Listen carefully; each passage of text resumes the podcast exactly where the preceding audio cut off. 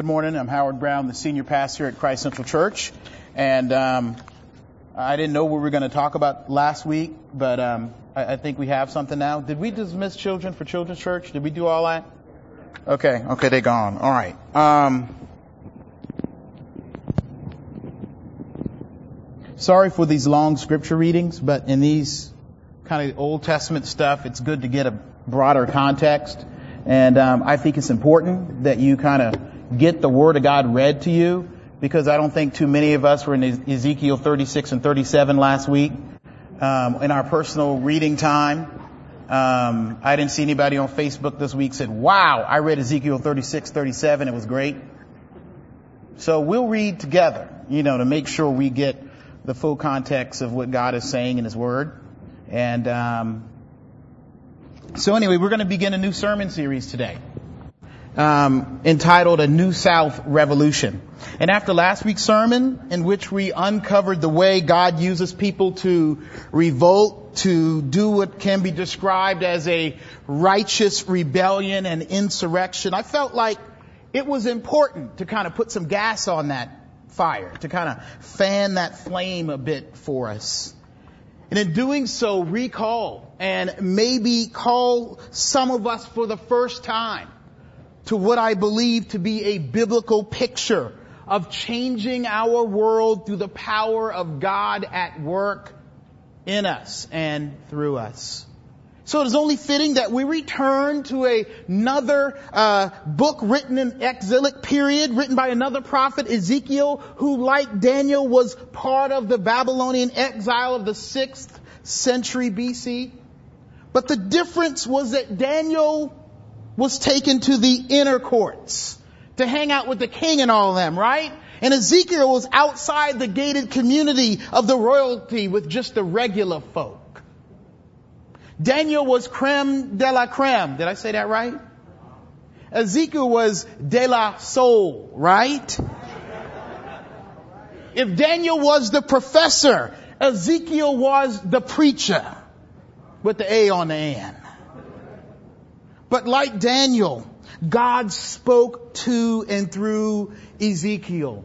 And like Daniel, vivid and sprawling and, and awesome visions of how God was going to take care of and deliver and bring glory back to a people who had been taken into exile, not just because of the world's greed and evil and prejudice, but because God's so-called people had decided that living with God and for God was not as much fun as it looked like the other nations like Babylon was having.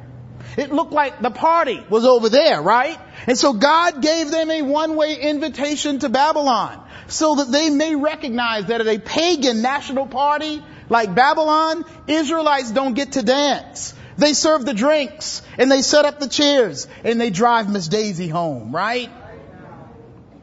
But God was trying to teach his people something. He wasn't done with them. On the contrary, he was at work with them and the many years of, of exile, God would, would, would get through to their hard heads and hard hearts of his people to prepare them to act like they had some sense when they got back home. We pick up probably about halfway into exile here, here in chapters 36 and 37. And God is letting us look onto his es- eschatological, that means all that future prophecy stuff, cheat sheet, right? Through prophetic messages like Ezekiel, we get a glimpse of the answer before the test is over. Before the test even starts for some of us. And what, what does God have planned for His people? As they return home to Israel? Back to the south? But a South as they would return to uh, some 70 years later with a new empire, that South would be a new South. God was going to bring to pass a new South revolution, if you will. One in which preservation and living in and for the past was not an option Cause, cause they would return, understand, to a city and a place of worship in the temple that would be desolate and unoccupied. They, they left in color and returned in black and white. Rightly, it would have looked like a battle zone or a slum or a ghetto. The roofs were falling in the old church, the temple. You, have seen those signs when the church is empty, have a few of the letters you can tell. Maybe they had a worship service back in 1985, just a few little letters on the marquee. Just some kids hanging on the outside, bunch of dogs running around, lots of cats and plenty of rats, right? And then in chapter 37, after explain, in chapter 36 after explaining how God would restore and return his people to bring restoration to their motherland. In chapter 37, the Lord leads dreamy Ezekiel out to a valley. But this was no ordinary valley. This was a valley of death. A battlefield. And from the vision, the bones are, are sitting on top of the soil. No one has cared to give them a proper burial. They have been forgotten and so much ignorant time has passed by that the Bible describes these bones as dry. No skin, nothing. And God asks Ezekiel a question, Ezekiel, can these bones live? Emphasis on these, right? Not just any bones, these bones. Cause it made Ezekiel think, these bones, you mean the dry ones? The forgotten ones? The desolated ones? Not just some ordinary bones, but, but these bones that are here because of judgment. That, that should and deserve to be here. You mean these bones? The ones of people who have disobeyed you and, and turned their back on you. These bones, Lord? The ones that probably stood in defiance to you and failed to bend a bony knee to you, these bones? And Ezekiel's answer to the Lord of life and the Lord, the judge that has allowed this calamity to come upon his people because of their hard-heartedness is therefore, what is the answer? Only you know, Lord. In other words, only you have the power and the right and the justice and the mercy to make these bones live. As if any bones could really get up and live, as you would expect it. But if any can, especially these, only you can, Lord. And he asks Ezekiel to speak to the bones, to prophesy to the bones, to speak God's truth to the bones, to preach to the bones. So he speaks to the bones and the bones start coming together. Like that skit on Sesame Street or, okay, maybe it was electric company or something, right? And the bones start dancing around and the hip bone connects to the thigh bone. You, you know that song. And, and you get, and, and, then these skeletons get skins and skin and bones, right? The, the lost ark final scene rewound and, and life comes back to these bones and, and just when it looked like it was done, God decides to make more than a, than a puppet of, of bones. He gives them new life and heart and spirit and will and desire. And by doing so, God has made his point to Ezekiel and to his people and now to us. The dry bones, the desolate lands, they're what the, the, their past had brought them. Th- this was a result of a place that became idolatrous and haughty and jealous of what others had. This was a place that collapsed under its arrogant pride against their Savior God. But God was going to make a new South, and these were new people descendant from this place, a, a restored people who now would be made alive and, and would be made new and would be about restoration. This is a prophetic message of direction, of vision, of empowerment, of hope for this age. In our age, in our new South, right here in Charlotte, for this church. And of course other cities and other churches. We are called to, by the word, by the transforming gospel, to be revolutionary, to be revived, to be restored by God as God's people to bring restoration. Restoration. Restoration to a place. When I say place, I mean a city to its structures, to its neighborhoods, to its businesses, to its history, to its comp- to, to whatever companies there, to a house, to stuff, to things, to institutions.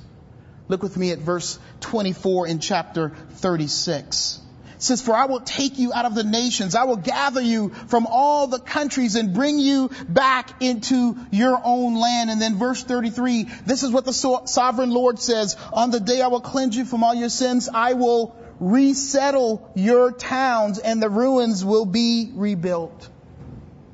The picture is God's people are scattered. And God is calling them, or, or rather will call and, and bring them back to a place and all that comes with it, right? Back to its sordid history, back to its brokenness, back to its barrenness and ruin and isolation and sufferings and disunity and even its lack of form. And you and I now, right now, have been called to go and be there in this place and to its places. Some have gone to the banks the neighborhoods that are fragile. To notas, right? Which in Spanish, according to Cindy, means not enough, right? to broke down, once rat infested, used to be a brothel, triple X theater, neighborhood theater, right? To the Matthews. Nothing but country not so long ago. But some of y'all went there and started the church and community that started the church and the community that started our church and community out of Matthews to the Midwoods. Represent? No. What's the Midwood sign in there? Okay. To the Stonehavens and the Commonwealths and the Cotswolds and the Davidsons and the Concord, or is that how you say it? I'm not from here, y'all.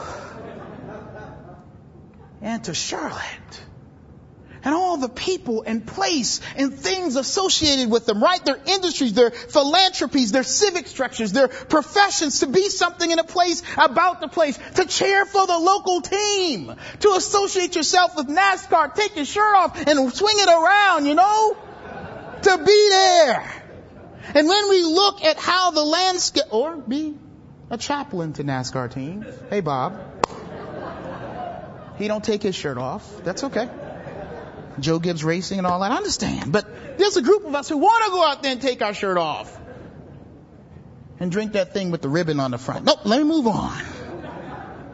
And when we look at how the landscape will change, we realize that when God calls a people to a place, He calls them to every place within the place. From the outhouse to the penthouse, right? From the B of A, this ain't gonna go right, to the wind days, right?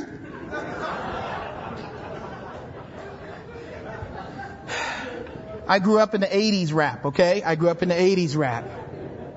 I'm old school, fat shoelaces and all. Y'all, y'all, some of y'all young bucks don't know about that. Anyway, but think about it this way, right? God has called us here in Charlotte as a place. Not because of something you have done, not because Pastor Brown has put the master plan in place, right? No, because this is the master's plan. God has called. And it's being fulfilled prophetically that people of God would be about and in and with and on a place. So, so what that means is that the job you have, the neighborhood you are in, the church community, the civic communities, or the commitment even to be at home with the kids, or, or that job that makes you put a tie on, or a pin with your name on it. Whether you're saying, may I take your order, or giving the orders, right? Whether you're taking a course in school or college, or out on the course trying to make a deal. The place and your place in the place is a calling from God. Some of us just existing, right? We just doing our nine to five thing, you know, just, just trying to make a living and, and moving and selling and buying without clarity on what that actually means. In the PCA, you can't get ordained without a calling. You gotta be going someplace. Where I just feel called. Where you going? I don't know. Just give me the ordination. It don't work like that. Where are you going? I just want to be a pastor, you know, just sort of floating around. It don't work like that.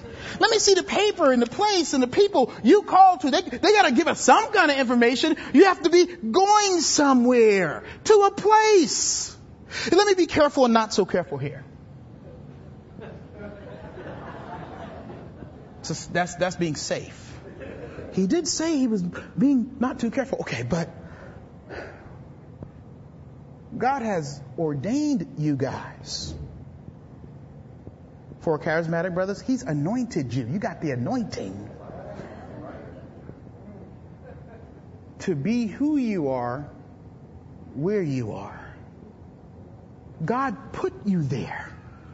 He gave you entry there. He is, verse 24 says, He took you or brought you there to be who you are and where you are, to be in the place you're, to be in the place that you are. How did R.E.M. put it? To stand, right? In the place where you live. Right here. Right here. In the new South. And God makes the, makes that real clear here, right? that jobs and homes and communities and positions and time and space you occupy or find yourself in is not just, or, or most according to what the scripture implies, not at all about you. It is you, but it's not necessarily about you. Look at, look at verse 32. It says here,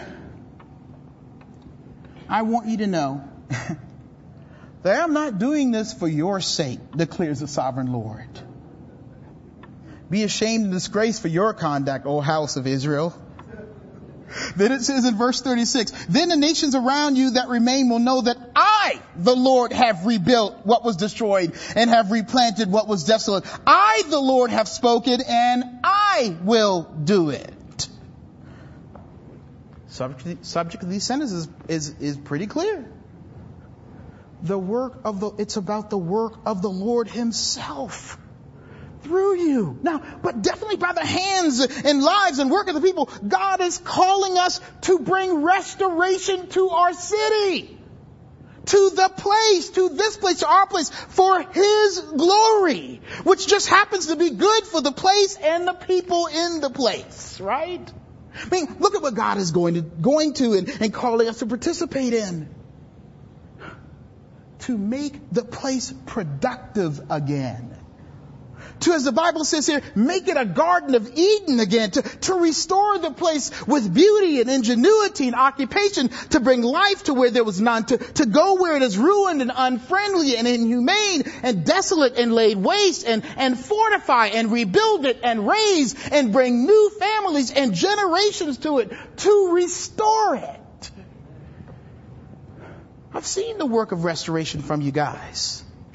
I've seen and experienced how some of you go into certain neighborhoods, right? Forgotten and desolate places. Sometimes you give your address where you live, so and so street. You live over there? You know? Well, I'm not from the city. I didn't know any better. Well, let me tell you. Some of you have gone to forgotten and desolate places. You fix things up. You brought light to the corner, literally.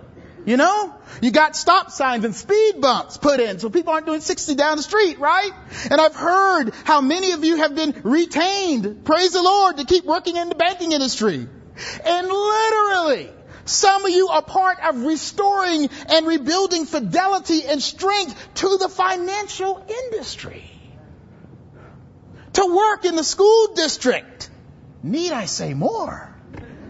Restoration. Some of you, you make a place in a place, right? It isn't here. I'm going to make one out of something, right? You're entrepreneurs and, and, and, and, and started businesses and nonprofits. I've seen how some of you have brought color to a canvas or shape to nothing to make art and music out of what can't on its own even in this church. 18th and 19th century hymns left behind by modern movements in the church have been brought back to life.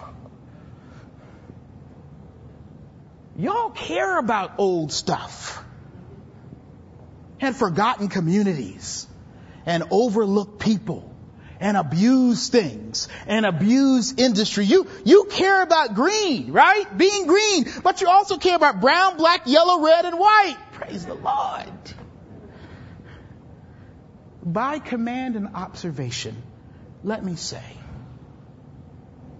where there is no arts, bring arts. Where there is no dignity, you bring dignity. Where there is a diversity, some of y'all adopt diversity, right? Some of you make diversity. Where there is pain, you provide anesthesia.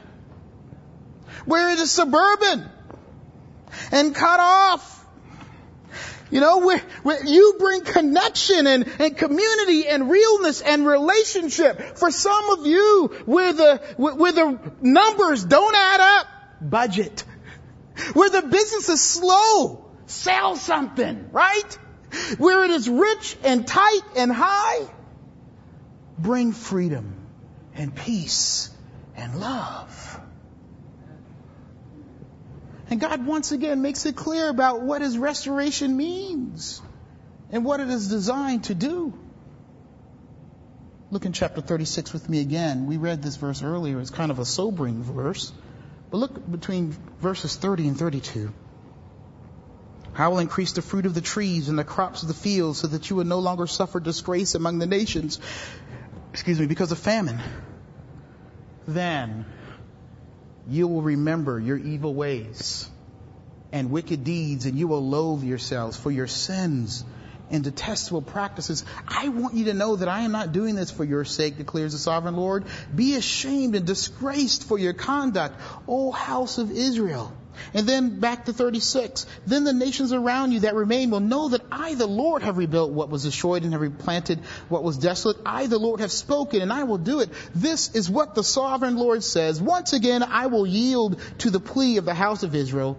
I will make their people as numerous as sheep, as numerous as the flocks for offerings as Israel during her appointed feasts. So will the ruined cities be filled with flocks of people.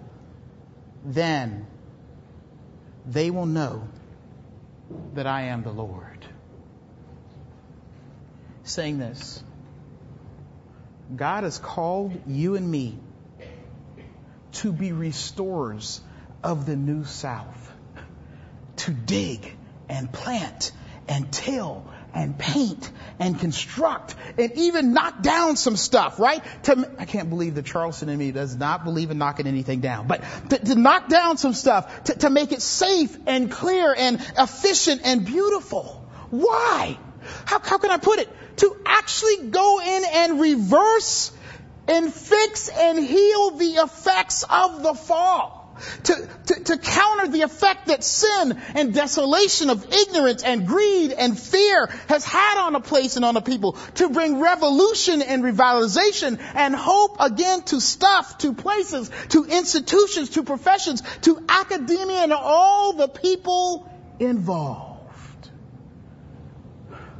We're called to through restoration get and give people, you and me included, entry into discussion and community and redemption. To talk and be informed and what God really emphasizes here, to be made conscious of and, and convicted about injustices of sin in this place, in this city, of, of, to be convicted of, of law breaking, to have slumlords and execs be convicted, and that might be some of us. To be challenged in our lack of mercy and justice to, to bring light, to, to bring to light the sins of our fathers that brought separation and built the railroad tracks that divided us and kept hatred be- between us. To, as verse 30 says, to let restoration dig up what has been covered over, but was responsible for splitting and destroying a city and a people in this place. to clear the way of injustice and desolation and loneliness and all kind of junk we've done and sin and ungodliness and even clear the way of affordable and buyable veneers and cover-ups of granite and stainless steel and brick. so that people can be seen and loved and find dignity. But as the scripture says here in verse 38, 38, so most importantly that they would know the Lord. And it is only because God's people, you and me, have been called and restored by God themselves. I mean, look at the context of all of this good stuff God, what, that God will do through his people. Verse 24 again. For I will take you out of the nations. I will gather you from all the countries and bring you back into your own land. I will sprinkle clean water on you and you will be clean and I will cleanse you from all your impurities and from all your idols. I will give you a new heart and put a new spirit in you. I will remove you, remove from you your heart of stone and give you a heart of flesh and I will put my spirit in you and move you to follow my decrees and be careful to keep my laws. You will live in the land I gave your forefathers. You will be my people and I will be your God. And then, of course, we have the dry bones of the valley in chapter 37. Those bones are the bones of God's people who were once at war with Him or in the world alone without Him and lost and suffered death and irrelevant and impotence and destruction who are dirty and need to be cleansed and who need a new heart. And what you see here is God is calling people whose lives were left behind. To, as dry bones disgrace even victims of the desolation of the place they know they now return to. These bones, these are the bones of the oppressors. Or at least the descendants of the oppressors.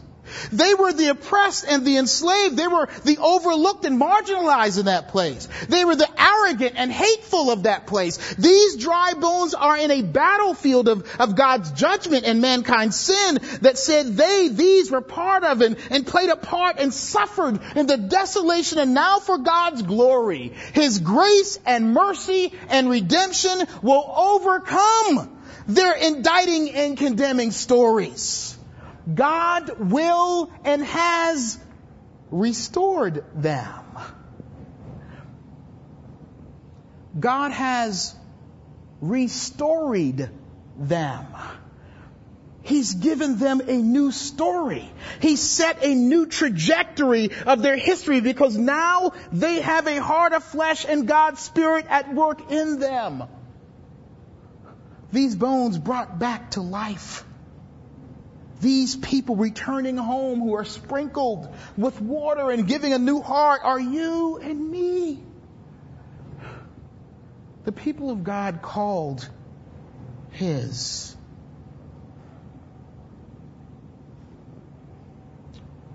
With that in mind, I want you to make a distinction here.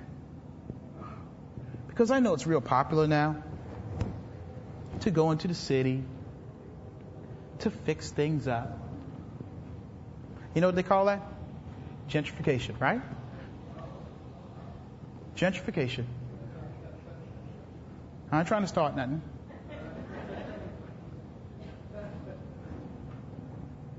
You are restorers, not gentrifiers. Not gentrifiers in the strictest sense of the word, it won't work for most of us anyway. Because you don't have the name or the pedigree or the money or the sheer power of high leveled relationship like God's people returning from exile. Some of you are barely holding it together. You are the people trusting in a dream. You're the people trusting in a vision of hope. We have no worldly powerful history to fall upon. As a matter of fact, most of you are recoverers and survivors, barely existing. Most of us are, are people who didn't matter. And on the other side, Some of us were captives and citizens of the lifestyle of the rich and famous, of the ethics of the gentry. So we are not called to be gentrifiers because we don't move or act based on our own power or our own history or our own money. On the contrary, we are and are called to be redeemers and restorers because we move and live and survive and are only because of the power and name and grace and work of the Lord. Stop thinking of yourselves as gentrifiers. It's too low. It ain't good enough for what God is calling you to be about. Even if you are gentry, stop thinking of yourself as, oh, we just the urban cool folk. You know, we just taking advantage of low price city. It's time to re-gauge and refocus your, your efforts and your work and your sense of being and your strength, whether you're uptown or around the town or outside of the town. You are redemptors and reformers of the New South here in Charlotte and its surrounding communities. Only because your Redeemer God lives and makes you live. You restore and revitalize because your God is the God of restoration and revitalization in your life. My dad grew up in Charleston, born and raised there, out in the country, down the Rantos. Never left Charleston, South Carolina, for those of you from different parts of the country. He could even show you the plantation our ancestors lived on. And on much of his tour, he tells what can be described as sordid stories of the South from the black man perspective, right? Of slavery and racism, but also of beauty, the beauty of what was built and rebuilt. On part of the tour, um, he, he will show you a parking lot that used to be part of the parking lot of Bishop England Catholic High School. And now underneath that beautiful black asphalt, laid and still lay the bodies of black people who weren't, who weren't worth being exhumed and reburied. Whose headstones, lifted up off the ground, were arbitrarily just thrown into a poor graveyard somewhere. And for the tombstones that didn't make the careless trip, Many of those were turned into nice marble walkways leading out of the big homes to the garages and garden homes. All you have to do is turn it over. Many returned and mashed and crushed into concrete mixtures. And to this day, no repentance, no recognition, but this is the new South, right? Because God has called my dad to a place, to a desolate, place, to call out injustice and evil. But through his calling as a tour guide like he is, to restore the story to be used by God to be a prophetic voice, to, to speak truth and with it bring dignity to all that wants to be preserved and covered up, to call those dry, forgotten bones to new life as a descendant of the mistreated and abused, to, to retell with sorrow and pride, to bring life and new vision to what was forgotten and desolate as a restored son of the broken South himself.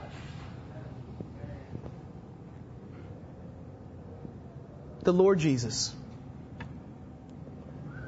came as the Bible describes him as the Son of Man. As Ezekiel was even referred to, it's called that the Valley of Dry Bones, our Lord Jesus came to our place south of his dwelling, right? To our desolation and convicted and called out our sin and our disease sense of community and then called forth with the powerful life-giving spirit-filling message of the gospel. He called us, you and me, out of the valley of death into the new life of his restoration. God is calling people, you, some from the south and some not. But you who are all in some way descendants of oppression, who are familiar and, and tied to heritages and personal histories of hate and sorrow and all kinds of abuse and sin and pain and rejection. Some of you are, are being driven to success or, or dying to be accepted. You are descendants of slaves of sin and spiritually impoverished. And some of you are descendants of the powerful and oppressive. You who are descendants uh, of a race of shame and a race of pride. Who were dry bones and desolate in their sin. God has called you. God is calling you. Some of you don't even know Christ. And he may be calling your dry bones. He, he may be calling you by the, the revolutionary power of his gospel, like he did those bones to be sprinkled by his cleansing blood and given a new heart to be the revolutionary people of the restoration through the power and grace of Jesus Christ. This prophecy of the New South Revolution this restoring of God's love for sinners and a sinful place lives true and rings true today, right here at Christ Central Church and right here in and for you. The revolution of a new South has begun. And thank God through Jesus Christ the restoration of all that was broken and is broken begins now. It begins today. Let's pray.